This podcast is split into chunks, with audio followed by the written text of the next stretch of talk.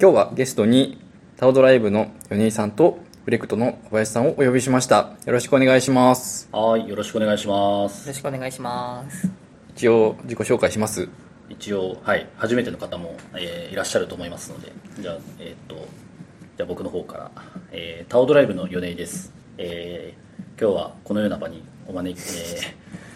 お誘いいただきまして、誠にありがとうございます。えー一応、あの、セールスフォースデベロッパーグループ東京の、えー昔のリーダーやってましたというものです。はい、よろしくお願いします。よろしくお願いしますはいはい。はい、フレックスの小林です。えー私が新しいデベロッパーグループ東京の会長になりまして、まあなんかそんな流れで今日、米井さんと対談っていうわけじゃないですけど、はい、このような場が設けられたというところで、よろしくお願いします。はいあのよろしくお願いしまよろしすくお願いします。結構皆さんお話聞きたいっていうのでとりあえずこう新旧会長対決を集めてみたんですけども実はそうでもなかったんじゃないかっていう噂 がそうでもなかったというのは、おいなや実はそんなに聞きたくないのかなみたいな 待望ではないです。ま あ相棒じゃない可能性もあるんでまあゆっくり行きましょうかまあ、そうですね。はい。はい。兄さん、何ヶ月ぐらいですかねもう ?2 ヶ月、えーっと3ヶ月ぐらいになるんですかそうね。ですね。リーダー退きますと、ようやく、あの、リーダー退けましたというところで、まあ、これまでなんか、3年ぐらい前からなんかずっと言い続けてたっていう話もあるかもしれないですけども、えーまあ、あの、ようやく、えー踏み切れたというあたりで、まあ、あの、ちょっとホッとしてますというところは、えーありますね。まあ、なんでしょうね、あのまあ、ディベロッパーグループもだいぶ 6, ん6年、6年近くは、えー、とリーダーさんで、うんえーまあ、それなりにフルスフルフルスの方になってきたのかなと思うんですけども、まあ、ここらでやっぱ、あのいろんな意味で、えー変わるのがいいんじゃないかという話をあの上上メンバーでもしてたんで、まあうちょうど令和で変わるというのが、ちょうどキリが良かったんじゃないかなと思います。はい。ちゃんと陰性を引いて、陰性低いも何も完全にあの老兵は死なずただ去るのみというだけなので、えー何も僕はもう影響力も何もないただの一デベロッパーです確かに。そうですねそうですね。最近はヘロクミートアップの方によく参加されてるようなあのーで、えーそうまあヘロクミ ヘロクも前からでもよく参加してましたしあのそうですねはいせあのセレスフォースディベロッパーグループの方もえーっと一応参加してますよ参加しますよかったです。 はいもうヘロクの方にしか行かないとか言われるとちょっと寂しいなと思ってたんで、よそうですねそんなことはないですよやっぱりかった。ね。まあ3ヶ月ぐらいになりますけど、何か変わりました特に心境的な変化えーは心。境的な変化はそうですね最初はやっぱりなんかあのまあなんかやっぱそれに長くやってパタッとやめると、うんうん。まあ、やっぱ寂しいものがありましたが、うんあの、えー寂しいものがありましたねでただあの、まあ、最後みんなで集まっまあみんなで集まるというかあのちょっとその運営に携わるメンバーとかで集まった時にですね、えーまあいろんな話ができてよかったかなとは思います、で、まあ、新体制も、まあ、ほどなく決まりうん。はい、あのやっぱり、ね、ろうーんと長くやり続けてきて、えーそろそろこうやっぱ若い世代に若い世代をちゃんと引き上げるということを考えなきゃいけないんじゃないかなという年齢にもなってきてるような気もするので、んまあ、ちょうどよかったかなと思います。まあでも、受けてくれる人がいてよかったですね。本当ですね受けて誰受けてくれるんだろうなって結構心配ではあったんですけども本当に。なんか、次受ける人って言っても同じ世代でくるくる回すしかないんじゃないかっていう状況が続いてましたから ね。そうですねそんな話もあったんであのだいぶ今回はあの世代交代がうまく、まあ、僕からしてみるとうまくいったと思ってるんですけどもあのバトンを引き継いだ方はそう思ってるかどうかわかんないので まあそこに関してはまた後ほど詳しく聞けたらいいなと思ってますちょうどじゃなくて今聞きますけど、あそうどうですかそうですね私も最初引き受けるかどうかはすごく悩んだというかやっぱり私もそのルーキー会の運営をやってたんですけど、うんうん DG の方ってどういうことやってるのか、 運営としてどういうことやってるのかっていうのはふわっとしか知らなくて、うんでかつ自分が実際やるとなるとまあ言っても日本最大のコミュニティですし歴史もあっって自分がやっていいのかみたいなところはちょっと思うところはあったんですけどまあ自分の成長につながるチャレンジだとも思いましたしあんまり機会としてはもう巡ってこないと思ったのでまあやってみてとりあえずやってみてダメだったらごめんすればいいかなぐら いのノリでちょっとはい頑張ろうかなと思って受けた次第でございますりがたいですねありがたいです僕らは始めて2年目ぐらいでもう解散の危機もありましたからね 三2年目ぐらいでしたっけ解散ならいいですけどあね解散なるほどですね自然消滅って自 いう然消滅の噂もささやかれてたので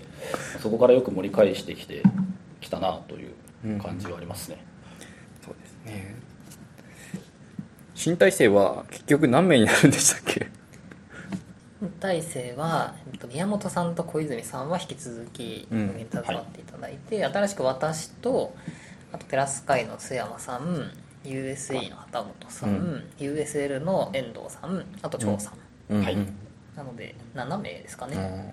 うんはい、分厚い体制ですね分厚い体制でなかなかいいんじゃないかなと思いますしかも、まあ、あのいろんなバックグラウンドを持ってる方々が揃ってきてるので、前はなんであの上め上メンバーだったんでしょうねっていうところもあるんですけども初期メンバーでしかないっていうそうですね初期メンバーでしかないというか最初最初集まったのは、まあ、岡本さんっていう今あの、まあ、ミュールソフトの方にあの移られてる移られてるというか、まあ、ミュールソフトメインにやられてるあの岡本さんが、まあ、あのセールスフォース界隈で名前の知れ知れてるというか、えーそれなりになんかあのあこの人やってくれそうっていう人を適当にピックアップ適当じゃないですねあの適切にピックアップして はい、で始まったし、まあ、ああの当時は多分あんまり選択肢がなかったんじゃないかなっていう気もうんします、でそこで結局アクティブなアクティブに動いてくれる人と、まあ、やっぱりあの、えーそうでない人っていうのはどんどんだんだんあの色が出てきたんであのだんだんアクティブな人が、えー数名残ってあのずっと続けてきてはいたんですけども、まあ、みんななんですかねコテコテのデベロッパーだけっていうん色がちょっと強かったんじゃないかなっていう気はしますそうですね Facebook でやってた時は20人ぐらいいましたよね20人ぐらいいましたね あのメンバーは今どこにみたいな あの人たち今どこにみたいな、まあ、皆さん元気ですからね、うん元気にあのセールスフォース界隈で頑張ってらっしゃいますが、まあ、そうでないあそううん別の界隈に行かれた方もいますけどね、ねまあ当時でも一線級の人なんで今はだいぶ偉くなってる人もだいぶ偉くなっいたてりる人もいなかったりはっいて感じですしね、レジェンドと呼ばれてる人だったりとか、うん今たくさんいらっしゃるので、ねすでもね毎年平均年齢がちょっとずつ上がってくっていうのが 果たしていいのかっていうそうっですていう意見もあったんで、まあ、よかったんじゃないですか。はい。ようやく EXIT に成功してエグジットに成功して、 本当ですね。エグジット成功して、うん。やっぱりなんか僕らが、まあ僕らっていうと、あの、誰だって話にもなるんですけど、 例えば僕と倉谷さんが最初に始めてた頃っていうのは、かなり牧歌的だったじゃないですか う。んっていう、まあ、あの記憶で、えーまあ、今みたいにトレイルブレイザーっていう言葉もなければ、うんえー単になんかディベロッパーが集まって、まあ、ちょっとあの楽しくやりましょうみたいなところから始まったので、まあ、僕らとしてはなんかそういう、うんすごい小さい集まりをずっと続けてきたというような印象ではあったんですよね。そうですよね大体30人集まれば OK みたいな多いなってい多いなっうていう時代がそうですねアドベントカレンダーがん3周しなきゃ間に合わねえよみたいな、っていうあたりから今じゃちょっとアドベントカレンダーも入らなくていいかなみたいなうんというところまでまあなんか皆さんのおかげで、えーなんとなく知れ渡るようになってきたのかなと思うとそうですよねやっぱまあセールスフォース本体の方もだいぶなんかそこら辺コミュニティに対する、あのー力のかけ方っていうのもだいぶ変わってきてはいるので、まあ、ここらでやっぱり、はい、交代っていうのはちょうどよかったかというふうに思います、ちょっとね今だともう一声かけたら80人とか集まってそうですね我我々には申し込みはもし70とかそうで80すとねかでもまあ割と560人ぐらいは来るのかなミートそアうッでプとすかやねるとで後半ちょっとだいぶ厳しくなってきてましたよね厳しくなってきたような気マネジメントがあってそうですねなんか運営できてないっていうのはあ上できてないですね確かにはいまあそんな中新リーダーになられてどんなことしていきたいですかそうですね多分基本スタンスは今までと変わらないと思っていて私はそんなにこういわゆるコテコテのデベロッパーではないんですよ結構ずっとセールスフォースっていうプラットフォームの結構小さい世界でうんうんもう78年やってきてしまっていて逆にこう L6 だったり AWS だったりっていう外のプラットフォームを知らない状態でずっとこうエンジニアやってしまっているので結構技術的な視野は狭くなっちゃってるなっていうところがあるので、まあ、米井さんがその会長時代におっしゃってた技術に対して真摯であるだったりとか、まあ、その食いっぱぐれないようにっていうところでやっぱりいろんなところはやっていかなきゃいけないんだろうなっていうところがあるので別にセールスフォースに限らず L6 に限らず、まあ、こんなこと言っていいのかあれですけど、まあ、なんかあんまりセールスフォースにこだわりすぎずにいろんなことがやっていけたらいいなとは、まあ、私自身の成長だったり、まあ、セールスフォース界隈って本当になんか最近はセールスフォースしかやってませんっていう人うん結構いらっしゃるので実はそれだけだとエンジニアとしては将来的にまずいんじゃないみたいなところもやっぱりあると思っていうてんなのでそういう人たちもまあボトムアップできる部分と自分が成長できる部分とあとは本当にいろんなことやってる人たちにとってもなんかこうプラスになるような仕組み仕掛けみたいなところがうん引き続きできたらいいなとは思ってますね。うん確かにそうなんですよねあのテクニカルアーキテクトを取ろうとするとセールスソースやってた知識で全然太刀打ちできないような気がしていて、うんそうですねパスがないですよねあそ こ結構断崖絶壁みたいなと ころにあ見えちゃうんですよね。そうですよね結構他プラットフォーム連携とかうん SSO とかってもう本当にセールソースだけやってると全然出会わない領域だったりするので結構やっぱりそこで苦しむデザイナー試験でもそこで苦しんでるみたいな方も結構いらっしゃるみたいなので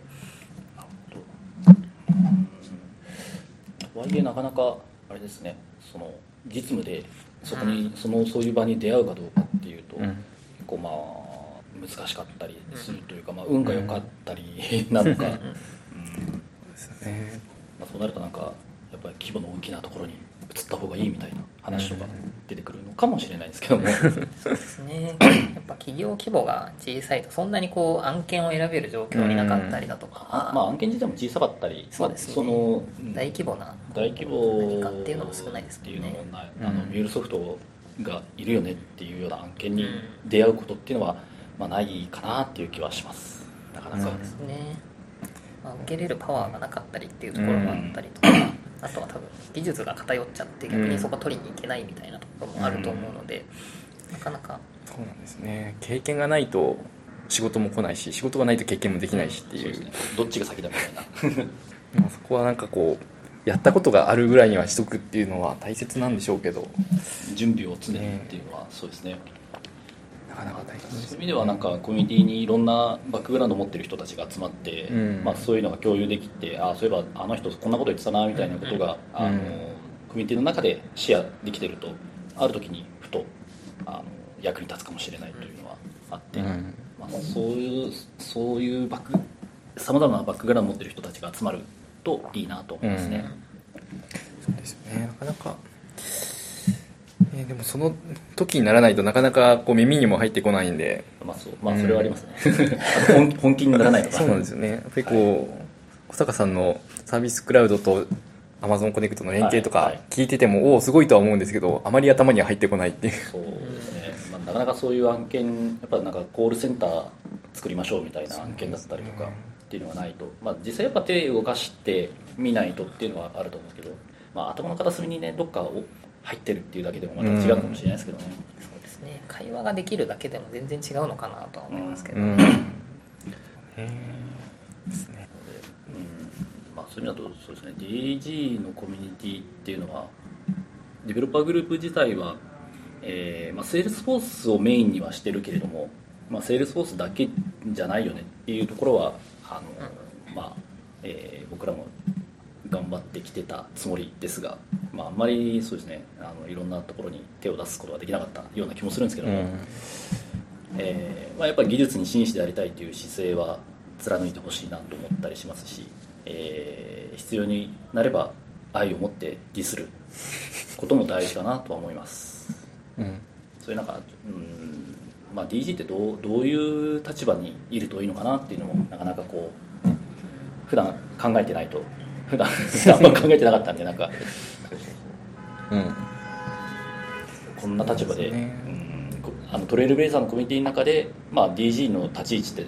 どういうところをどういうポジションを取ってると、まあ、ちょっと光ったり、まあひまあ、光らなくてもいいのかもしれないですけどもあのなんていうか、えーそのコミュニティ全体トレイルブレザーコミュニティっていうのがなんかお、うんあのまあ、おかしな方向にならないようにできるといいなと思います。ねあ、そういう意味だといろんなところで新しいコミュニティがこういっぱい立ち上がってきててすごくあの活気があるんですけど割とこう無秩序感がもう出てきててそうですねまあその中でこう DG の東京ってどういう立ち位置でいいけば一番なんかいいのかなっていうのは考えて DG そうないな DG ってなんでしょうねっていう 前もなんか話があったじゃないですかなんか DG 自体がででかいというのかなんていうのか、うんなんか色があるようで全く色がなくなってきてるような気もするし、うんなんでしょうね、うんなんかそんな中で、まあ、あのルーキー会があったりとか、うんまあ、あのいろんなコミュニティができていく中で DG っていうのはそれの総称なのかみたいな総称にした方がいいんじゃないかみたいな、うんこともいろいろ話したりはしましたうね、んどう今後、まあ、どうしていくのかっていうのは、まあ、新体制の中でねそうですね議論してくれるといいかなと僕らはもうあの別にそあんなんだか小さい中でずっとやってきて、まあ、うん割と、あの楽しくやってこれたんでですねこうやっぱりあのなんですかこう簡単なところというかトレイルブレイザーのトレイルヘッドのこう簡単なところだと結構アドミンとデベロッパーの境目がなかったりとかするんでなかなかこう DG ってどこから DG 入入っていくんだろうっていうのはうんどこだろうなと最近思ってますどっから DG に入っていくのかどどのレベルまでいったらみたいな話ですけどもともとはなかったと思うんですけどね、うんなんか今なんとなくなんかこうまあコード書けば DG でいいかっていうあのノリだったんですけどそうですそねこでいいのかなっていうのは会社コンソール開けたらいいよみたいな最近割とこうプロセスビルダーの発表とかああはいフローの発表とか聞いたりするので、まあ、そういったところもまあ開発っちゃ開発だしねっまあていうのがあそっうて、ですね結構こう境目が曖昧なんでうんそうですね結構設定系でも難しい設定とかややこしい設定とかは、それはアドミンなのかディベロッパーなのかっていうのは、うんなかなか、まあ、その両方を兼ね備えてるのかもしれないですけどね、ねまあ、SSO も設定だけでいけるといえばいけるまあ、ので、一応そうですね、んいけるけれどもそもそも SSO とはみたいな話っていうのはど,、うんまあ、どどっちともつかないのかもしれないですね、うんでもでも認証認可の仕組みとかの話になってくるとなんかそこはもうデベロッパーなのかなとは思っちゃいますけど確かになんかセールスフォースプラットフォームはなんか境目が難しいというか、うん何でもできちゃうじゃないですか結局ロジックが考えられればある程度、うんうんデベロッパーっぽいっぽいこともなんか誰でもできちゃうっていうとちょっと語弊があるかもしれないですけど、なんかある程度できちゃうので確かにデベロッパーグループってどっからっていうのはうん曖昧なのかもしれないですね、なんか私がセールスフォース始めた頃ってこんなに今ほどこうポイントクリックでできるものが多くはなかったので、うんなんかせせいぜいワークフローとうん、そうですね、まあ入力規則ぐらいうんロジカルな部分で言えばでそれが今フローができてプロセスビルダーができてっていうところでなんか昔はすごいシンプルだった気がしますけどね、うん APEX ビジュアルフォーセスコントロールが書ける人うんみたいな、そうですねまあなんかプラットフォーム上に構築できる人がうんなんかデベロッパーみたいな位置づけなのか、とはいえなんかとも言い切れないかなっていう部分があったうり、んアドミングループとデベロッパーグループって分かれてるけどどっから分けるんだろうなみたいなのが、そう境目か、なるほどねアーキテクトグループはだいぶ毛色が違う感じが するのでうんまた別な感じですかね、なかなかアーキテクトグループも多分デザイナー受けるぐらいだったらまだデベロッパーグループのこうちょっと難しいところなんですけど、レビューボードの話が出てくると全然話が変わってきてああそうすごく難しくなっちゃうんで、はいまあ、そこもこう断絶がありますよねそうですねうんこの前のあのドレイルヘッド DX だとあのアドミンもアーキテクトになろう、うんんっていう話があって、まあ、とはいえそのいわゆるテクニカルアーキテクトというか、そういう我々が普段使ってるようなアーキテクトではなくてっていう感じを印象は受けたので、うんまあアーキテクトグループとしてはなんかどっちもカバーしていくのかなとうん思いつつ、プラットフォームデベロッパーがベースの資格にあるとちょっと厳しいですよねそうですね、あれはなかなかこう実務である程度やらないとっていうのもありますしコード書かないといけないのであそうですねココードコードレスで読やっぱみ書きがりアーキテクトのあそうですね一部、まあ、システムアプリケーションアーキテクトとかうんあるのでああのレベルまではいけるようになってるといいのかもしれないな、なってるのかなどっちかはなってるんですか、あどっちかえっ、とどっちか忘れちゃったけど システムアーキテクトだったかなアプリケーションアーキテクトちょっと忘れちゃいましアたプリけケどーションビルダーがベースになってるやつがそうですねありましたよね、うん、それぞれ、ね、自分がどのレベルを目指したいのかっていううんセールスフォースを極めたいのかセールスフォースはセールスフォースも使える AWS も使える Azure も使えるっていうポジションに立つのかとかを考えるとまあね、まあ、そもそも受験料高 いしそうそう簡単に受けられるもんじゃないなっていうのはあるので、まあ、でも CTA はね目指すこあの目指す上でなんか勉強普段馴染みのないことを勉強するっていうのはやっぱり非常にためになるのでうんうんうんそういうコミュニティが立ち上がったといういいことかなあとサタデーもすごいな毎週なんかあるんですかだから毎週どっかでやってる感じがしますよ毎週やってねますよね多分1週目2週目3週目4週目と今4拠点ぐらいあるんですよねサタデー日長本野橋池袋恵比寿駒駒込赤坂赤坂もで駒込も駒ある込がなんかこの間できこの前できてましたよねですねできた駒込じゃあ5拠点ですねすごい東京だけですよねそうですね5拠点あー5拠点他でもやってましたよね他やってなかったで地方でもやってなかったでしたっけあー地方は最近はやってない 分かんない最近は見ないわかかもんなしいれなでいすね分かんないですね東京がなんかすごすぎてうんまあ、まあ、世界一の人口密集地ではあるの でまあそうですね、まあ、毎週どっかでやってたら、まあ、何か行ける日があればね行ってみてもういいんのかもしれないですけども、そういう倉谷さんは毎週行ってるんですかやってるんですかオンラインですか全然ですね子育てに忙しくえ子育てに忙しくてそうですね土曜日っていうのはなんかなかなかですよこうねあの家族はまああの時間はあるのでねあの土曜日の日中に果たして時間が避けられるかっていうのはうん多分あと、えー10年ぐらいしたらもうなんかお役御免になって中中学生になればもう中学生になったら相手されないですよねまあそうですね部活が始まったらですよねきっと中学生になる頃は、まあ高学えー小学生の高学年でももう友達と遊ぶだろうしそうですよねだから、うん、やっぱりまあでもあと6年か7年ぐらいあるか全てなんか子供が 全員なんか中学生になるなるぐらいまでは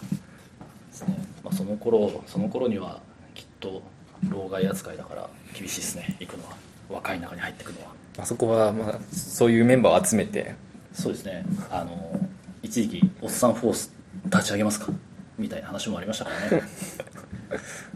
子育てが一段落したあまあそうですねそう いうそういうそういう面そういう言い方でなんかちょっとおっさんフォースって言っちゃうとねあのじゃあ女性はどうすんのみたいな話が出てきちゃうのであのかといってなんか高齢者フォースとかとかそういうのなんか、 ちょっとね、中年フォースとかなんかちょっとやっぱり入ってくれない問題が出てきちゃうの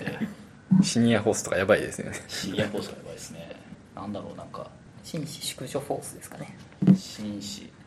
それは若い人は別に別に入ってもらってもいいんですよ若い人そうですね若い人も来てもらってまあよくて米井さんのまさかりに耐えれるかっていう問題はありますけど朝刈り朝刈りなんか投げないですよそうですねなんかいいネーミングがあったら募集してますその質問箱に投げてもらえばあ質問箱に倉谷さんが質問それは米井さんの 質問箱に投げとけばいいのかまあまた米井さん呼べばいいんでいいですけど 40, 40代ぐらいの、あのーデベロッパーが集まるグループは名前何がいいですかみたいな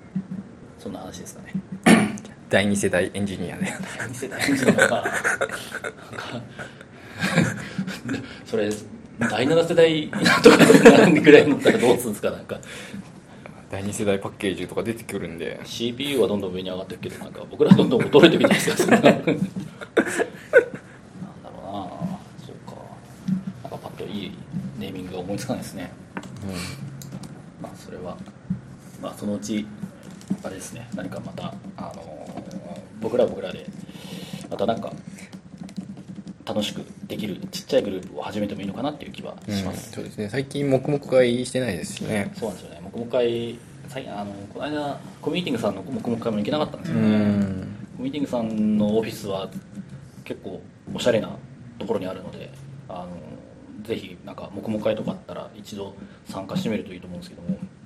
なかなかねやっぱりまあ都合がうまく合えばとういんうところです、そうですね無理していくものでもないような気はするのでまあそうですねはい自分のペースでできればいいのかなとは思っ結て構いなまんすか平日の夕方とかだと参加できるかもしれないですねあのあーコミュニティングさんの黙々会とか、まあ、ただあの神楽坂とかなんで、まあ、そっちに近い人とかですかね、うんうんうん確かに結構東側多いですよねあんまりなんなんていうんですか、まあ、東側東京駅周東京駅周辺周辺うんが今まで多かった新宿渋谷あたりってあんまり会社がないんですかねあんまりうん、まあ、新宿渋谷はそうセールスソースやってる会社が少ないのか少なないかねのかなでまあ、新宿渋谷あたりにそのなんかあのコミュニティはすごい多いと思うんですけどうも、ん腐るほどあると思うんですけどもセールスフォースのディベロッパーのコミュニティっていうとそうですねなんか、まあ、そこからちょっと違うところにエリアにあるのかな、まあ、まあやっぱ日本橋とか、まあ、こういうのまあこの近辺この辺りがの辺りが多いからどうしてもこうなっちゃうのかなっていうのはプロさんも結構近所ですしおプロさんあそうなんですか隣の隣ぐらいのビルじゃないですよそうでしたっけマジですかこちなみにっちの方あ私認識をしてなかったんですけ あ どそうこんなに近くにいたのに うん多分日本橋側に歩いていけばすぐ出てくると思いますえーあそうなんですはい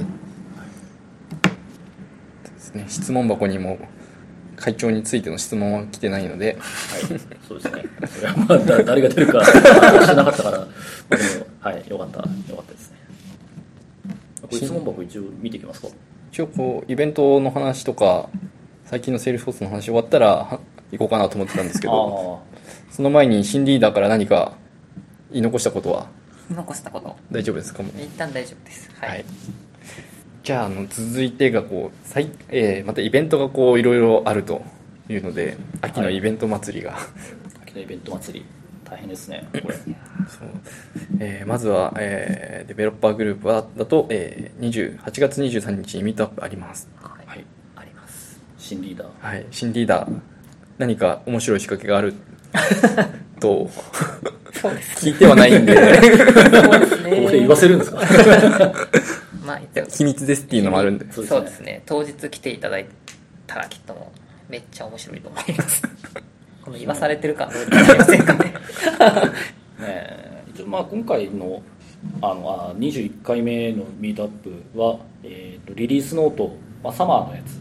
ってことですよね。そうですねサマーの新機能からピックアップしていくつか発表していただくのとまあ、うん全部そうはならないとは思うんですけど、うんうんうん。主軸はそこであとちょこちょこ票がある感じですね、うんなので、まあ、今回開発系でいろいろアップデートが入ったのでまあいつも通りなんですけど、うんはいそこに対して結構セールスフォースのあの社員の方にもお願いしてまだあのベータとかで試せないうんそそなううんです説ねがあった結りするので、構試せないのが多いパイロットになってるやつとかあーそうなんですはセールスフォースの中の人じゃないそうとちょですねっとこれどんなもんかはうんでもできないや試せないっていうのが多いんですよねなのでそのあたりをお願いしてたりとかブロックチェーンとか楽しみですねブロックチェーンとかね出てくるのか なブロックチェーンを使って何をしてくれるのかなトライアル環境でどうするんですか ねでもちなみに大きなネタってあ大んまきりなネタって何ですか大きな目玉はそんなに LWC がオープンソース化うしましたってそれ別に機能がなんか増えてるわけじゃないんそうですねローカル LWC じゃないですかエクスプレスで動きますエクスプレスで動きますサーバーのモックも作れますっていうそうですそうですね LWC やってる人にとっては朗報ですね確かにダメじゃな いですか止まっちゃったいや朗報なのかなと思って朗報なんだろうなと思って朗報なんですか朗報なんだとは思いますけどねちょっとまだその結局デザイン周りとかもうローカルでバンバンできるっていうのはいいんですけどやっぱりサーバーサイド側が結局どうしてもスクラッチオルグとかに繋がなきゃいけないっていうところがあるので、まあその辺がまあ一気に全部はまあもちろん無理なんだとは思うんですけど、ただその辺りのサーバーも含めていつかできるようになるのか、うんそこのまあなんか目的に作れるようになるのかとかはあるんですけどそうなってくるともうちょっと良いのかなっていう気はしますねまだちょっとうんその辺りができないっていうのは、そのトレイルヘッド DX で聞いて、あまあうんまあまあそうだよねとは思いながらいきなりそんなサーバー自分で立てるわけにもいかんしなとは思いながら聞いてたので、うんまあ、とはいえなんか今まで散々こう あのウェブ上での開発だったりもうデプロイが遅すぎてイライラするみたいなところがうん過去フォースコム IDE からねイレブンズメイトのアトム VS コードときてなかなかそこは解消されないわけなので、うんそこが一歩進んだのはすごい進歩なんじゃないかなと思いますね、 DX もちゃんとやれば差分アップロードとかもできますしうん、今あの SFDX の何でしたっけソースソースデプロイうんが確かもう使える、うん使えてますもんね、だからいいなと思うんですけどね、まあ LWC もねそろそろ箕輪さんがまた LWC 壊しちゃいましたそっち系のネタが欲しいなそうですね感じがしますそれもうなんか壊してなかったでしたっけこれもうなんかいくつか使えなくないあのログインすらできない環境があるとかって聞いたような気がしますけどなんかコンパイル終わらないとかなんか言ってましたよねそういうなんか闇に葬られてるみたいな話だったりえーまだいぶそ SFDX うもですねもう浸透してるうんというか、あの恥ずかしい話ですねこの間ハマったのがメイブンズメイトをちょっと使ってる環境があったんですねあうんまあもうずっと使ってたから面倒くさいからそのままでやこうとと思って SFDX を使う環境と Maven'sMate を使ってるところと組織があったんですけど Maven'sMate 何気なくなんかアップグレードっておーリンクが出てたんでやばいですねなんかうっかりリンクをしたら最後あの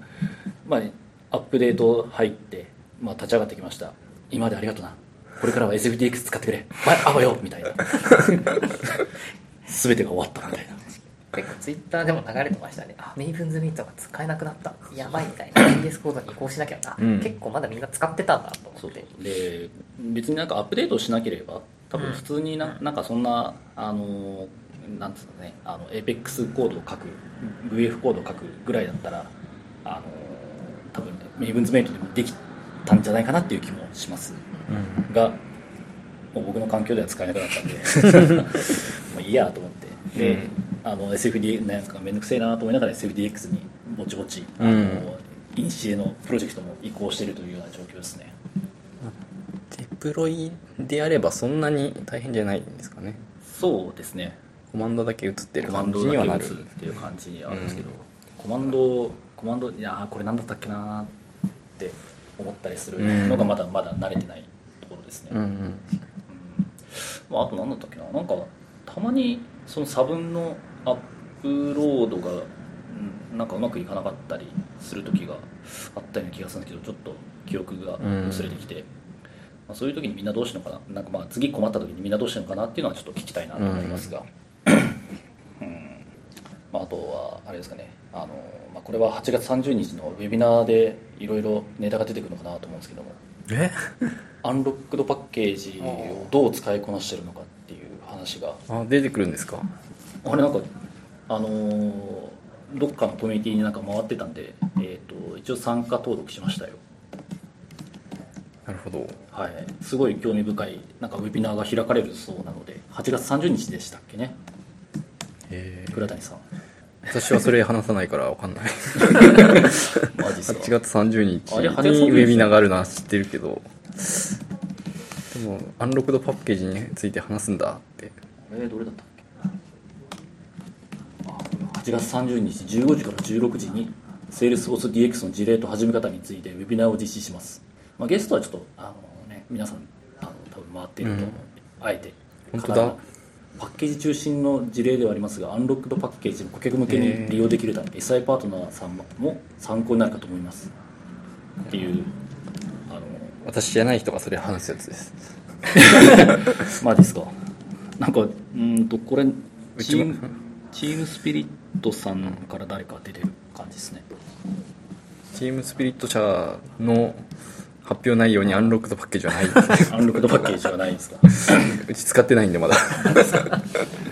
アンロアンロックドパッケージもねなんか大規模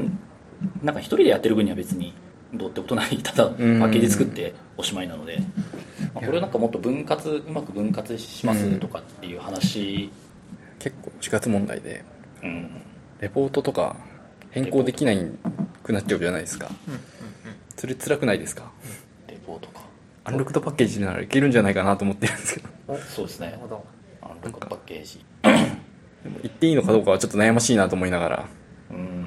お客さん使ってたら変わっちゃうっていう 上書きしちゃいますからねちょっとその辺はこういいユースケースを考えないといけないんでもうちょっと研究が必要だなと思いながらお客さんにはなんか別名保存してくださいって毎回言うのもあれですしねまあその新しいのひ必要なければそのまま使ってもらえればうんいいのであれねページレイアウトとかも全部上書きしちゃいますから、うんなのでまあ増文更新をしていくぐらいなのかなってああはい減らすといろんな支障が起きるそうのですでね減らすとはちょっと危険っちゃ危険ですけどねうん、まあ、増やしていく分には大丈夫かなとかうん、はいありそうだなと思ってちょっと研究中ですね楽しみにしてます本当ですよ、ねえそんなそんな話も次回のミートアップでは出てくるのかな、次回のミートアップは出てくるんですかそれ 出てくるんでしたっけもう ちょっとお約束はできないですけど少なくともうちにはオファー来てないからああ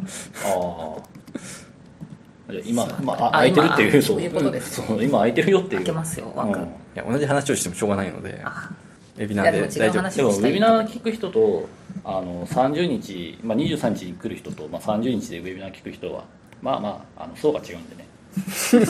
大丈夫だと思いますよいやいやはいでも8月はでもこれがあって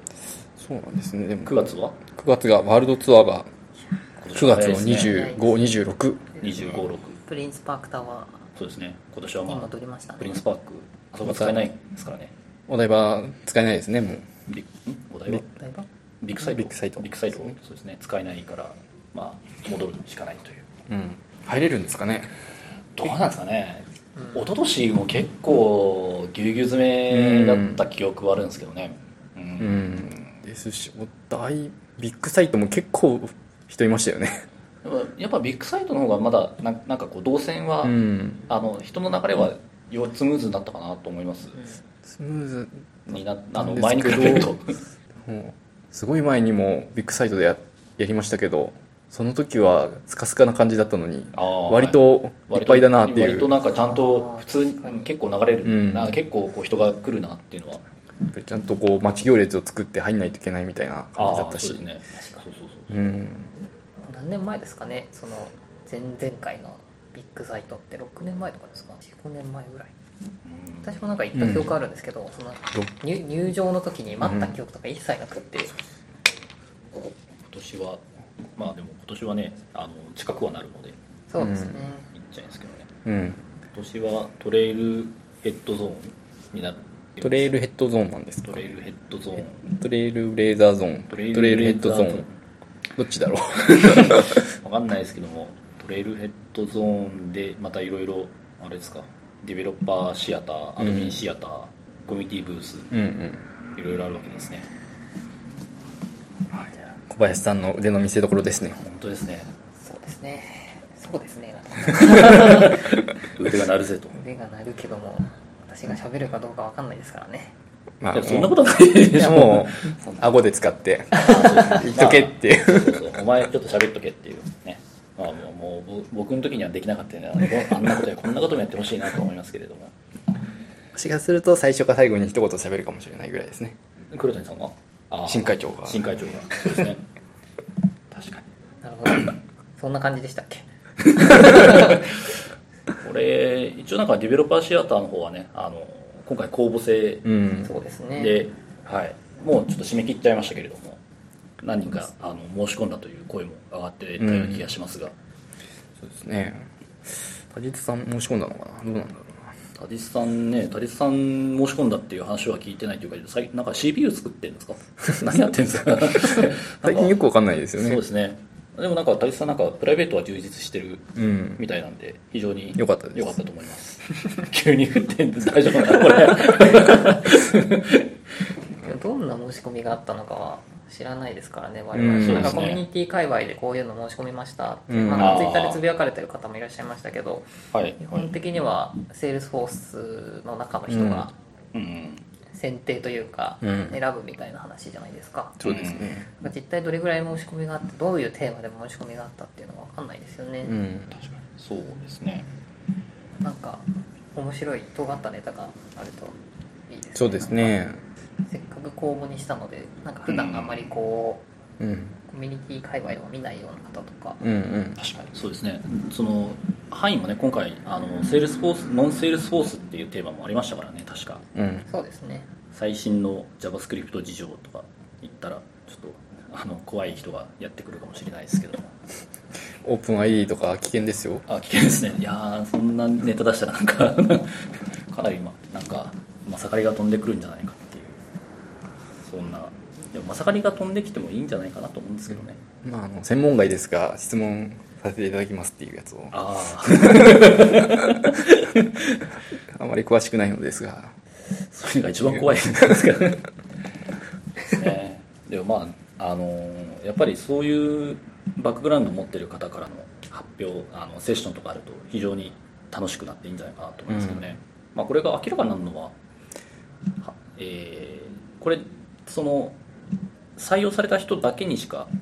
連絡はいかない、あ連絡以外というかなんかあのこんなこんなスケジュールになりますとかっていうのはまあとはいえ申し込みしないといけないんでああそうですねプログラム発表の時には決まってプロるグラム発表の時には決まってる見えてる状態になっているんだだろうなとそうですね順番とかどうするんです かねそういえば順番とかじゃんけんですよじゃんけんですああかなるほどオンラインじゃんけんみたいなじゃんけんというかうんそうですね今回その去年はコミュニティリーダーたちが集まってうんこう順番をあー吉田に決めたわけじゃないですはかけど今年公募となるとこう来れるタイミングとか制限されたりするのかな、まあ一応希望の時間帯を多分、まあ、やり取りするんでしょうねそうですようね、うんんその辺それでどうなんだろ急にダメになりまし たっていう人が出てきたねうまあ、ゼロではないですよね、うんきっとまあでもあのそしたら繰り上がりとかいろいろまあ確かにあると思うんですけどねどうしても調整つかない人がいるかもしれないですけどまあそうですねその時はまあなんかあのピンチヒッターが出てくるんじゃないですか、小林さんとか急に急に振られるかもしれないやばいでなすんかねちょっとちょっとちょちょっと小林さんみたいなちょっと20分話してくださいみたいなそういう時になんかいいですよあのあ佐々木さん空いてるじゃないですか今みたいなああなるほどそこで振ればいいんですそねこで振るっていうリーダーから振りますみたいなアサインしまアすサインしますっていう でリーダーがね声をかけてもね誰も手を挙げてくれないっていう時にどうするかっていうそういう話ですよまあでもことあの今回のリーダーはねあの前回と違って人徳が非常に終わりな感じがするので大丈夫だと思いますちょっとなんかあそうですかそんなエピソードがあったじゃないですかだってああなんかあったかもしれないですはい ね、そんなこそとんがなあったかも心温ましれないるエピソードがあったと思うんですよ ねえ元気になったんですかねあ元気になりましあた元気になりました、はいよかった、バリバリ元気ですね、はい、まあでもいろいろと徳を積んでいるから大丈夫ですよやっぱそうですね僕もちょっと来世で徳を積みたいと思いますしばら放送しないとやっぱり徳は積めないんでジバラフォースかジバラフォースはハードル高いハードル高いですねジバラフォース か今年は自腹じゃないホースになるんですかまあまだ決一まってな応いそうですねなんか言っていいやつなのかな知らないでも10今年は11月の11月ですそうですね誕生日近いですもんねあそうですね、はい多分翌週ぐらいが誕生日ぐらいの感じですねうんなのでじゃあ会社からの誕生日プレゼなンんトか祝ってもらうといいんじゃないですか向こうで確かにうんうハッんピーバースデーしてもらおうコミュニティリーダーのところになんかこっそり投げとけばいいんですかああそうですね米井さ新んしい米新井さんしい誕生日です新しい DG の DG のリーダーは彼なんだけれども誕生日が近いんだよねってポロッとこん だけなかなかいいかもしれないですねドリームフォースはまあなんかいけそうな感じではありますね今年でもドリームフォースとワールドツアーが逆じゃないですかそうですそうねですなんか大きい発表が後ろになっちゃうのうでんなんか前々回ですかね一昨年ううんん多分逆になったんじゃ逆になないっですかた時ありましたねまたドリームホースの報告会みたいなのがあるんですかねあるありあると思いますよでグローバルギャザリングんそうですグローバルねギャザリングでも11月のこれ中旬から下旬ぐらいじゃないですか確か、はいおととしもなんか12月にグローバルギャザリングやってましたよねそうですよね12月にやるとか結構苦しいですよねなんか年末12月って言ったらあ れじゃないですかもうアドベントカレンダーの季節もあやばいあーやばいやばい確かにアドベントカレンダーはどうしようかな引き続き私でやっとけばいいのかな引き継いでないですか 引き継ぎも何もよくわかんないなと思って 引き継ぎ先がどこにあるのかみたいなで勝手にやってるだけだ しすねだから今年は8月ミートアップで9月ワールドツアーがあって10月はお休みっていうかまあまあアップデートありまますよまアップデート一応なんかリリースノートがやるなら10月しかないとそうですねで11月にドリームフォースがあって、で12月にグローバルギャザリングがあってアドベントカレンダーがあって1月にドリームドリームドリーミング第2回第第2 2回回ドリーミング第3回があるかどうかがかかってる第2回ですねそうですね今回は行きたいいあれやちゃんともうカレンダーに予定入れてあるんで私は、まあ、別にカメラも別になんかそういうなんかわざと行かなかったみたいな感じではないんですけどあーねまあお祝い事だと仕方ないですそうねですねまあ、それは重なるかもしれないのでまた重なるかもしれないですね今のところないんですけど ね今年はさすがに行きたいねいやすごいタイムライン見てて楽しそうだなと思いながら、いいなと思いながらねでも気をつけないといけないのがインフルエンザですねあの季節あの季節1月のあの時期は本当にあのその数日前にインフルエンザになったというメンバーうんもいたので、そうですよね誰か来れなかったですよねはい、秋すご元いさん秋元さんがそうですあのインフルエンザになっちゃったって言ってであとえーっと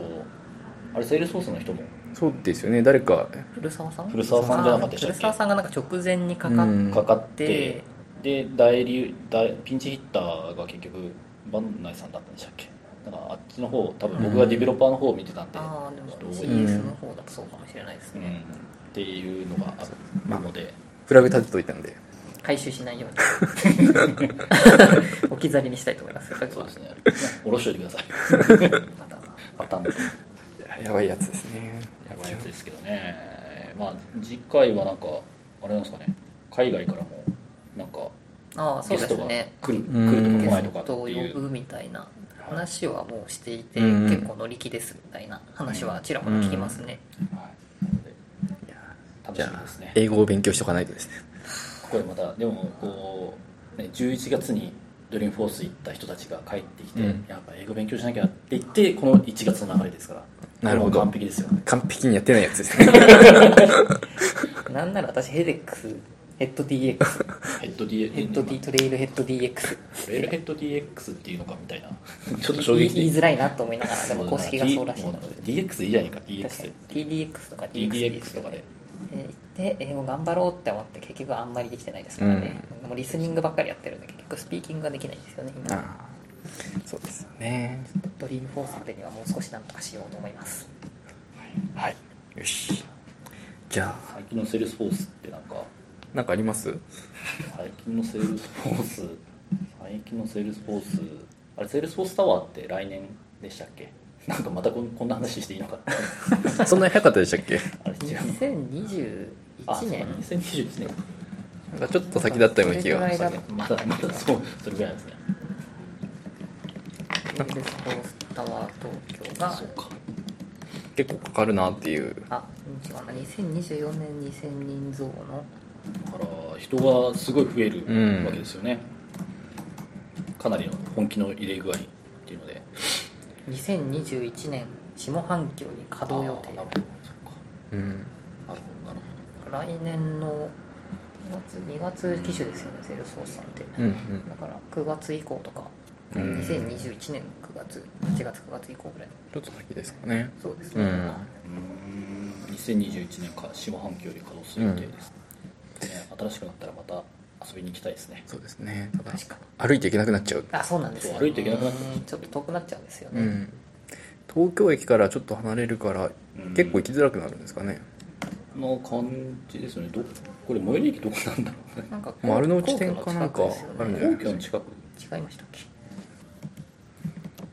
皇居の近くは確かにていう、ですねなんかそんな印なんかそ象でんしたな話なんか前見たような、ううん 丸の内線か何かでしたっけねなんか確かに丸の内線だったあどこでしたっけと日本生命丸の内がタワーしかし一棟狩りはすごいですねーうんうん JP タワーに移った時も名前がうんうんっていう話もありましたもん名前をセールスフォースタワーにしたいみたいなあでもダメだって言われてまあこれよりは大手町みたいですね大手町そうか大手町か結構いろんな線が入ってますね大手町って広くないですかダンジョンだからなんか大手町の何線の大手町に近いかとかでだいぶなんかそうですね違ってくるような6路線乗り入れてますよこれやりすぎかも千代田線丸の内線小田急半蔵門線三田線東西線ってあその大手町自体はすごいたくさんあるんですけどねでもそのね乗り換えでこれ優に一駅歩くじゃないかっていう感じのところあるじゃないですかあー広い広い丸の内線とか遠いな広すぎるまあ会議室が増えるといいですねそういう意味だとミートアップでも使えるよああうそなうですねそうですね会議室最近全然こう取れ取れないというか、うん会議室が結構みんな埋まっちゃってるみたいで、おこうミートアップうんだったりなんかコミュニティイベントで JP タワー使いたいですってお話しさせていただいても結構空いてないんですよね、昔から空いてないですようね、んそうですねなんか広くなったらねそれこそあの本体でサタデーとかやったらいいんじゃないですか、黙々会とかねうんできるようになるといいなと思いますが、うんうん、なるほですかど最近のセールスフォースは何か楽しいことありますか私最近セールスフォースあんまりやってなセールスフォースプラットフォーム自体を最近触ってなくて B2C コマースクラウうおんドをやっていなるてなるほどあんまり最近セールスフォースログインとかしなくなっちゃっ てビジネスマネージャーとかばっかりにログインしてですね、うんうーんですよちょっとあのセールスフォースの、まあ、デマンドウェアを買収して、うん B2C コマースクラブできたんですけどなんか言っていいのか分かんないですけど結構使いづらいんですよねあーまあまだまだまだ発発展展途上な感じですね結構 UI が統一されてなかったりなんか機能としてチェックボックスがあるのに一切動作しなかったりとか途上あーこれつけるとこうなるよみたいな機能があるんですけど動かないんですよそれをバグってい うんちょっとそれをバグと呼ぶんじゃまなあいかそうな、ですね人はそれをバグと呼ぶと思って問い合わせしたらまだ動かないんだそれみたいな感じで返ってきたりとかああいいですねいいっなすねかなかあなんかちょっと昔のセールスフォース感があるなみたいななんかこうこれからワクワクこれからどんどん新しいのになっていくんだろうなっていうこうワクワク感に満ち溢れた夢のあそうでるすね夢のあるプラットフォームってことですねまあ、 そうやって踏み抜いていってそうですね強くしていってください、で強くしてった後になんか僕らがねあのあコマースクラウドってのがあるんですよ EC キューバやコマースクラウド高いんじゃないですか高いですね国内事例って出てるのかなってぐらいまだ少ない、うんまあなんかあるはあるみたいなんですけどその、うん多分オープンにしてるのが多分少なくて、うん海外の事例は結構あるんですけどねうんねそうなんですよいや高いから確かになかなか導入してるところは少ないでしょうね、うんまあどれもこれも高いですよねそれどえ あれもそれもみたいなうんあれインテグレーションクラウドってそれどうなったんでしたっけその IoT クラウドそれはなんかインテグレーションクラウドってありますあれミュールソフトミュールソフトのの総称のやつミでュールすソフトのなんかセールスフォースに組み込んだ版みたいなあれはもう360はどうなったんですか360はこれからなんですか360がまだまだこれからこれからリリースされてリくリーるスされていくってことです徐よね々にそうですね連携がうん取れていくはず割とこう同期的になってくるっていそううですねそれはぜひ岡本さんから何かコメントが欲しいところですね、そうですねなんかミートアップとかでもミュールの話とか最近なんかミュールソフトのミートアップもやってあそうですねやこっのてま前すよね3回目うんがありましたね、私もちょっと参加させてもらいましたが、あれってウェビナーもなんか8月になかったでしたっけウェビナーウェビナーなんか申し込んだ記憶 があれおかしいないつだっけミュールソフトあれミュー違うかうーんと違ったっけなミューあれ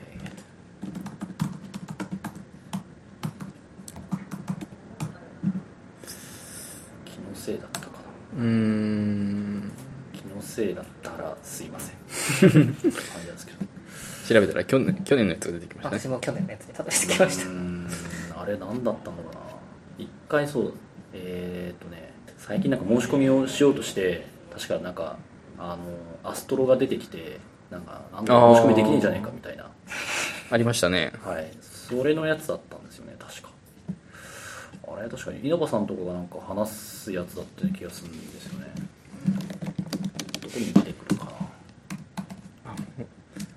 変更データキャプチャーとかのあ話変更データキャプチャーの話かじゃあ全然違う違うやつですすいませんでもメール使ってますよこれあれ8月7日8月7日じゃあちょっと申し込申し込もうとして、うんあ違ううんあ8月7日そうだなんかデータ連携のデ新しーいタ方連携の新しい形っていう申し込んだような気がするんだけどなあ変更データキャプチャープラットフォームイベントミュールソフト、あ8月7日そう3時から4時のやつですね、うんそうそうそうか最変更データキャプチャーが新しいんですねそういえばそうですねだ確かにまあ19で、うんこの部分もミートアップでトピックに上がっていたでもそうかアシンクエピクストリガーと呼ばれてるやつうんあそうでですねそこそこに踏み入れていくと本当にあの DDD な話になってくるんでうーんみんながついていけるのかっていうか僕がついていけるのか不安になってきますだんだんそこに足踏み入れるのかみたいなイベントソーシング結果整合性とか はいそうですねそういう話が聞けるんですねそういう話が聞けるのかすごいなと思いますわかりやすく説明してくれるみたいなんで期待してみましょうあのかカウボーイとかの例え話はもうなくなるんですかあったかな楽しみにしましょ楽しみにしましょうね実践 DDT のあれはつらいちょっともう一回読み読み返さないとうで今度あれが出てますよあの参考に見てたサイトの本が参考に見てたサイトの本どこでしたっけ奨励者かああああそうですねそうそうそう本が書籍が出てたんではい。そうです副読本として 副読としてなんか読んで正座して聞こう。ですね。おーじゃあ今度のミートアップは結構盛りだくさんですね。そういう意味では。楽しみですねはい。そうですね EX 新規の LWC チェンジデータキャプチャーについてうんはい。なんかなはいじゃあ質問箱の回答に入っていこうかなと思うん質ですけ問ど箱をはい。えー、とまず今日は5問もあってちょっと大変なんで、すごい駆け足ではい。駆け足で。 1問目、えーホラー映画を一人で見れますかホラー映画を一人で見れますかこれ夜一人で見れるかって話ですよね。そうですねはい。僕は見れません。僕絶対見れません。私普通に見てますマジっすか Amazon プライムとかでボケーっとしながらえ後悔しますけどね僕はダメなんですよ僕あのホラー映画はあの本当になんというか、えー一人じゃ見ない一人一人じゃ見ないというか二人でも見ないん ですよ二人でも見ないでそもそも見ないですね見れませんっていうか見見ませんみたいな見ませんですねあのホラー映画あのテレビとかで、まあ、やるじゃないですか自由さ放送ってあれチャンネルを一瞬切り替えてああーみたいなことはやったりしますなんか怖いもの見たさにやるそうですね、うんちょっと見てああもうそろそろやばいからこれ変えるみたいなそうまあそんなに映画見る機会が最近ないしうんなんだろう怖い映画見た中で怖い映画ってなんだろうなえエイリアンとかはホラー映画ですかいやなんか小さい頃にエイリアンとか見てすごい衝撃的で、小学生の時見て本当になんかちょっと怖い、うん怖かったなっていうのは上手とかホラーなんですかホラーあれをホラーっていう SF とあれをえホラーというと多分なんか怒られるような気がするんででもそそうのなん程です度よねであの怖がる人なのでまだちょっとダメなんですよねリングってホラーなんですかホラーじゃない確実に見れないですすねか呪音とかですああ絶対見ない絶対見ない小説読むと SF なんですよねあれああーそうなんだ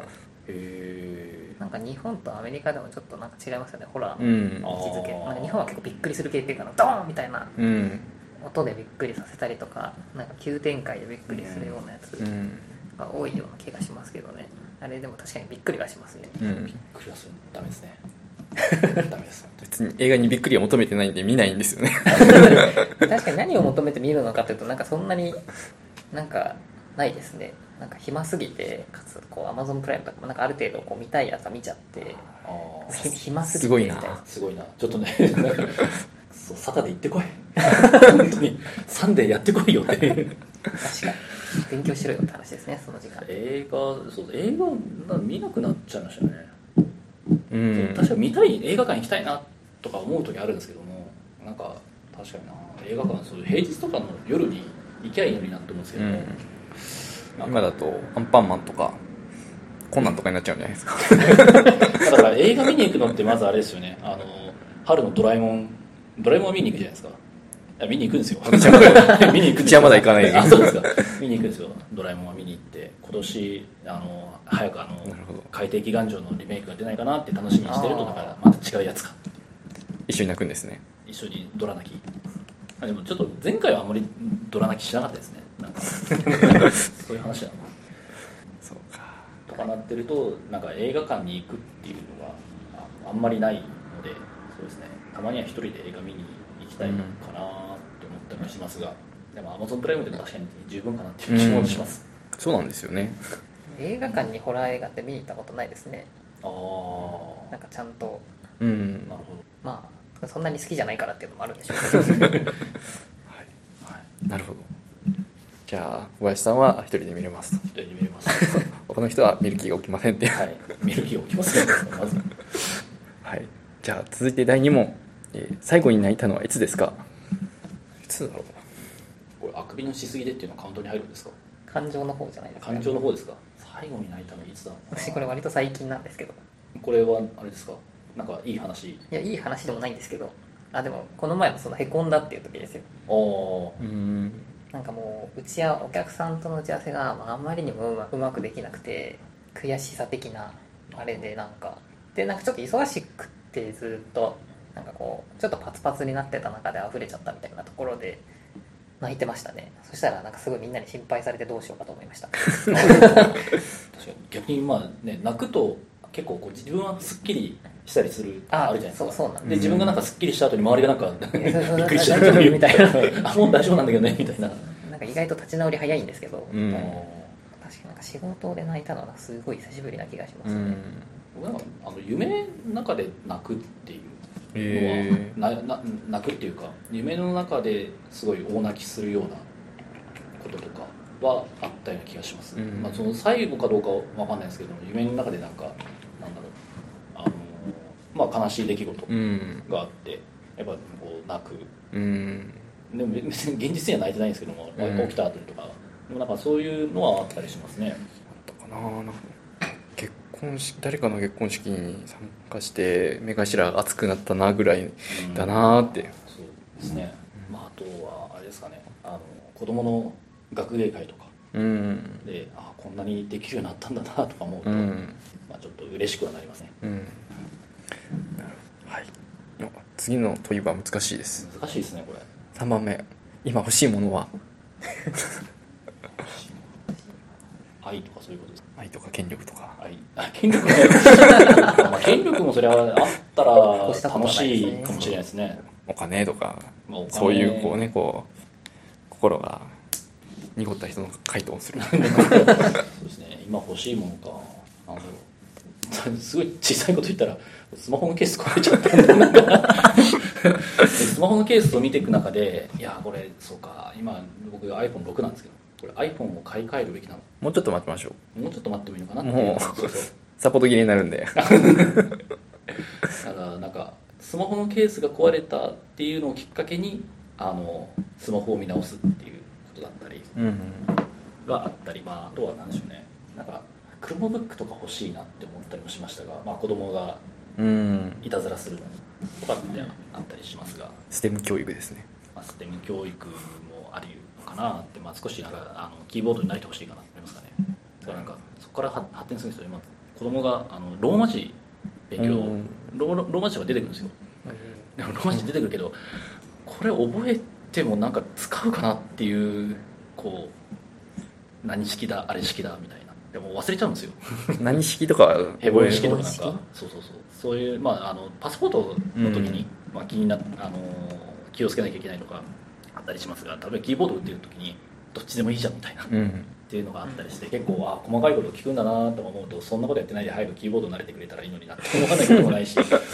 なんかそれだったらなんか英語のあのいわゆる、えーフォニックスですか、はいはい発音うんの勉強してくれた方がよっぽどいいなって思ったりしてます。確かに今欲しいのは英語力ですね英語ですそういう意味だと確かにそれは私も欲しいですあそんなでも食って出てくるものでもないしなっていう地道にやっていくいしやかーな普通いに頑張るって感じですよねまずは日常会話レベルでいいから欲しいなって日常日常会話日常会話できるようになったらでもすごいなと思うんそうなんでしょうね英作文ができないからうんあなんかぶっちゃけ言ったらなんか例えばドリームフォース行ってブースでなんか分かんないことを質問してき聞けたらいいなって思います、うんまずは、ねうんそれがちゃんとあの意思意思疎通もうそこから少しなんかうん発展した話とかそうなんですでよきるといいなと思いますけどねやっぱりあのなんかあのパーティーとかでなんかこう雑談に盛り上がるとかは、それなんかあの英語力だけじゃない別の能力もいるじゃないですか、日本語でもできるのかっていう話ですからね日本語でもできないことを英語でなぜできるのかっていう、まあ、えな向こう行くとなんかこうねあの気持ちがなんかまたこうちょっと変わってくるのであのテンション高めになれる人もいると思うんですけどもブースで聞きたくてもこうどうやって聞いたらいいのかが分からなくて、うん結局引いちゃうんですようねん、そうそういう時にやっぱりそうそういう時に気軽に聞けたりとかそうっなんていでうすのよはね突欲っしい込んでで聞すきねたいのにどう聞いたらいいんだろうな OK サンキューみたいな全然 OK じゃないけど なんで全然気になるところところはあるけどみたいな感じになっちゃうのでなんかその辺で、もうなんか気軽にコミュニケーションが取れるレベル、うんなんか言い直しができるぐらいというかああ単曲表現じゃないですけどなんていうんですかねこう英語ってなんかこう日本語を完璧に変換しようとすると難しいけどいやなんか別のこうそうですね言い方をすれはばい簡単になるもっってという、なんかシンプルな英語んあそうですねなんかプルイングリッシュでできるようなぐらい単語がスラスラ出てくるといいなとは思いますうん語彙力でもそれこそあのドリームフォース行ったらあれですよコミュニティリーダーの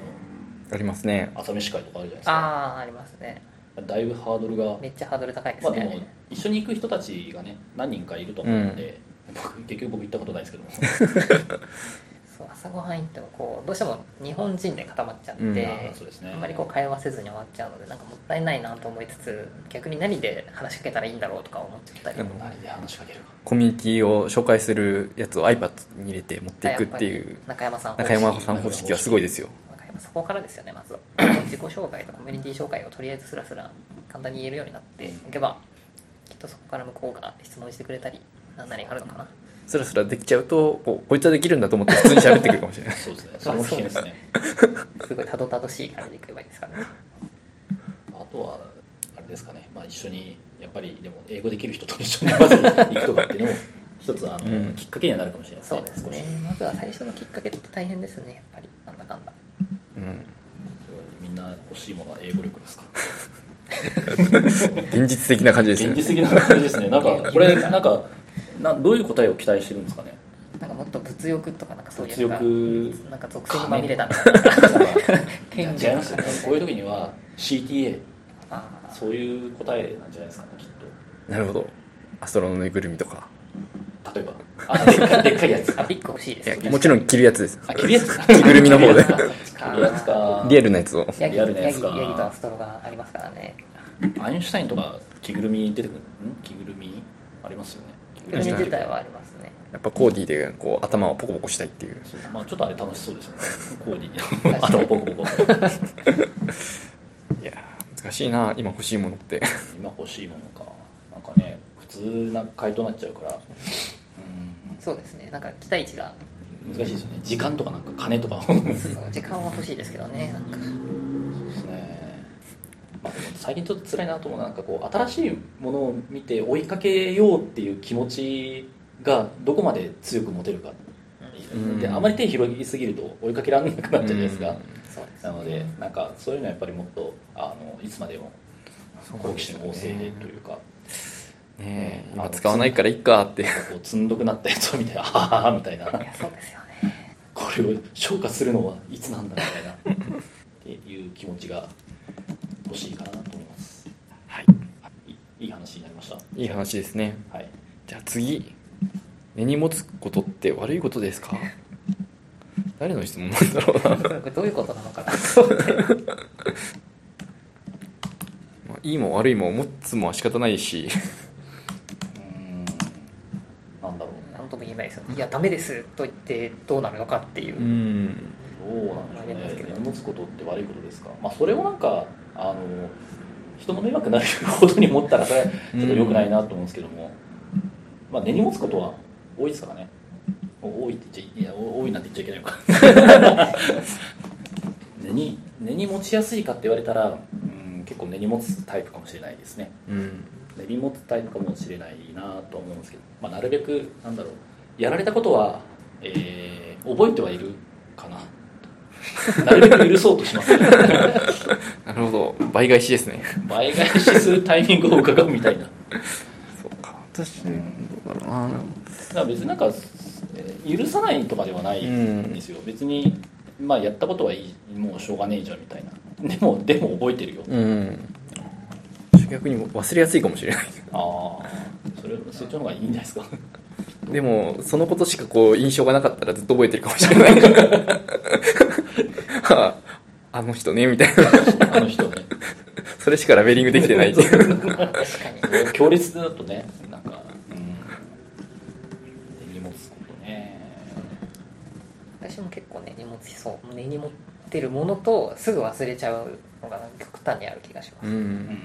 ずーっとすごいなんか些細なことなんですけどまあ別になんか誰かに言うとかじゃないんですけどずーっと自分の中にあってあの時あんなこと言われたしなっていうのを思いながら話したりうんすることも別にゼロではないんでうすけんど、まあ、いい思い出になったりとかもしくはなんか持ちネタになるんだったら悪いことじゃないと思います、うんそうですその話の持ちネタになるんだったら何物ってどうなんだろうまあどっちかというとこでもう何か嫌なことがあ嫌っなことてがそれに対する自分の反応が嫌で後から振り返ってダメだったなと思ってずっと覚えてるみたいな方が多いかもしれなあーいそうですねあの時ああすべきだったとか,、なんかこんなことするべきじゃなかったとかっていうのは、ミートアップなどに毎回思 いますよあーもっとこうしたらよかったなとかっていうのが全然反省が生かされてないんですけども、えー確かに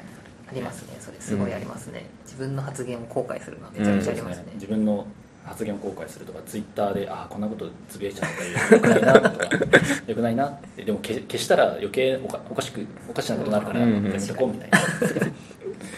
え難しいですね難しいですね自分の制御が一番難しいですねそうですねもう何もつぶやかない方がいいのか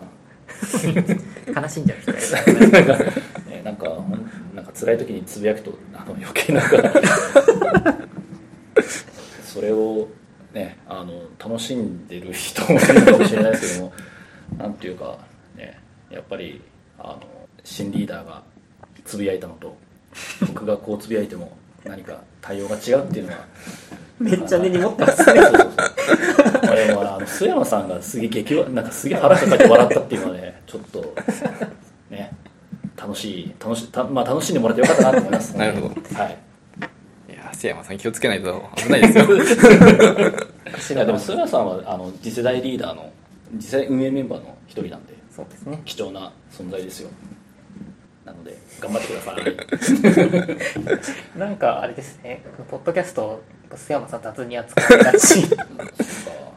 なんでですかなんねか愛されすぎて愛されすぎてるんだと思うんですね仕方ないですねそうですねいいな愛される男次あなんか,、確かに愛される男ってい愛うされ,、はい愛されたい男ねやっぱみんなに愛されてるから仕方ないです仕ね方ないですね確かにでまたこれで流したらまたきっと言われますよ 本当ですか じゃあまた出てもらえばいいですかねあそうです次ねであ次回だから須山さん次のゲストは誰ですかっていう、ね、質問に対しては確かにあれ答え答えが出ち須ゃ山うさんって最近最後に出たのいつですか割と最近じゃないですか瀬山割と最あ近れでなんもですか去年のん TDX の時、TDX の時まですあ、かあんまり収録してないんで4回前くらいですあれもっといや前もっともっと前ですか瀬山さんは2018年の3月に出てもらったんあですじゃあやねっぱあじゃあ TDX とかの時ですかね、そろそろあれですね頃合いがそうかじゃあ次は瀬山さんかうん今電話しますか今あのみんなにツイッターでメンション飛ばす 次よろしくねどうなるんだ次よろしくねだけでそうですよねなるほど 次のゲスト次のゲストなかなか決めづらいんですよねなんかその方の予定もありますもうんね、んあと何話すのっていうとこもありますしそうなんですよねなんか私が話せるイメージが湧かないと連絡もしづらい しまあネタが、この人と何喋ろうみたい確かあでも次はそうなるとワールドツアーの後とかなんですかねにワールドツアーまあめちゃめちゃ時直期的に近はでやるならまあ、10月とかにできると、な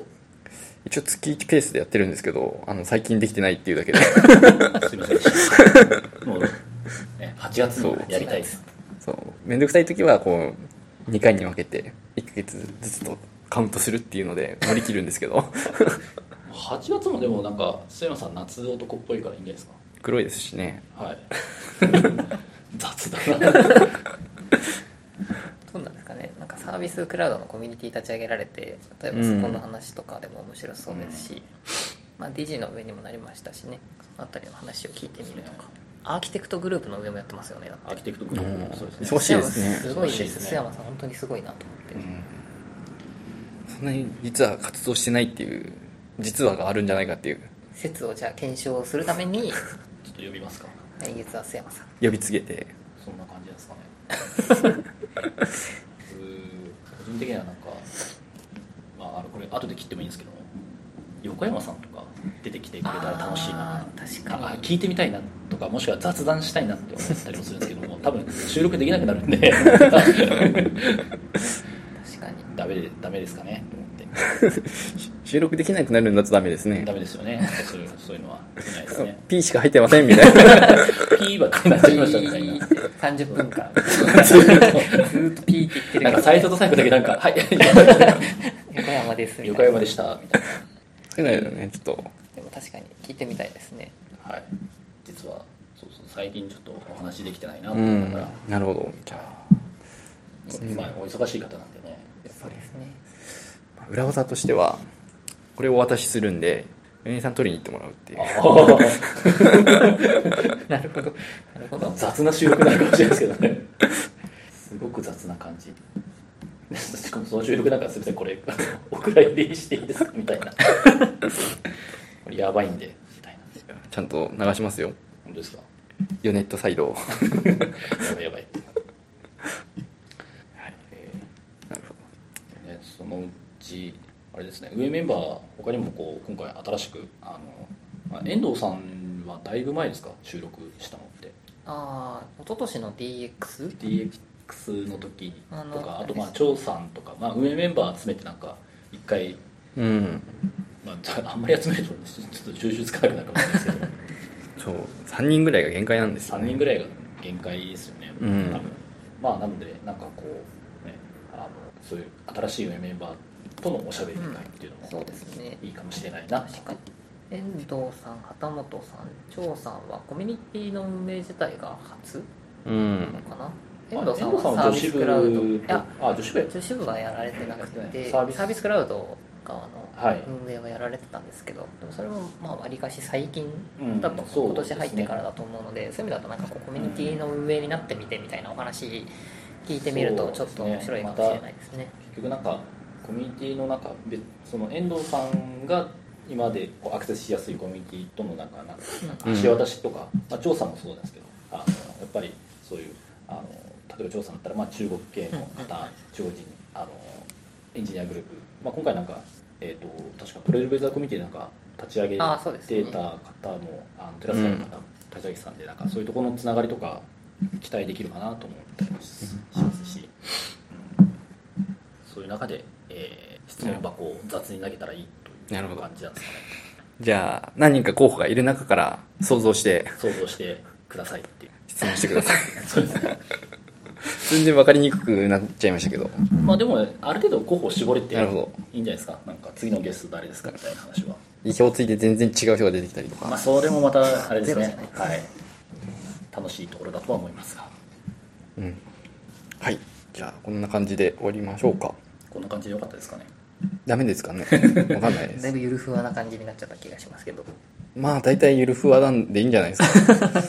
中山さんと話してもずっとこう観光の話をして終わるとかあーそうです ねまあいいまああの今日はいい話もいくつかあったような気がしますの で、そうですねはい、きっとじゃあ、はい小林さんに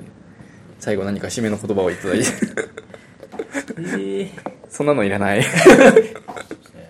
全く考えてないなんか最近このパターンが多くてですね会長最後に「お願いします」みたいな授 業振られますよなんねかすごい振られるなと思って乾杯とか、雑に振るっていうのはそうそうそうこれまでよくある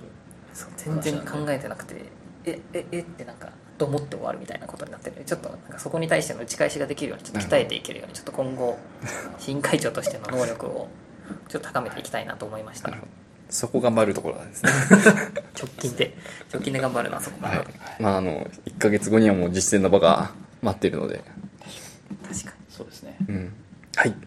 じゃあ終わります。うんえーはーい今回はマイグレーション .fm エピソード35になります。えーご意見、ご感想、ご要望は、ハッシュタグマイグレーション FM をつけてツイートしていただけると幸いです。iTunes の評価や感想などもお待ちしておりますので、どうぞよろしくお願いいたします。今回のゲストは、米井さんと小林さんでした。ありがとうございました。ありがとうございましたにありがとうございました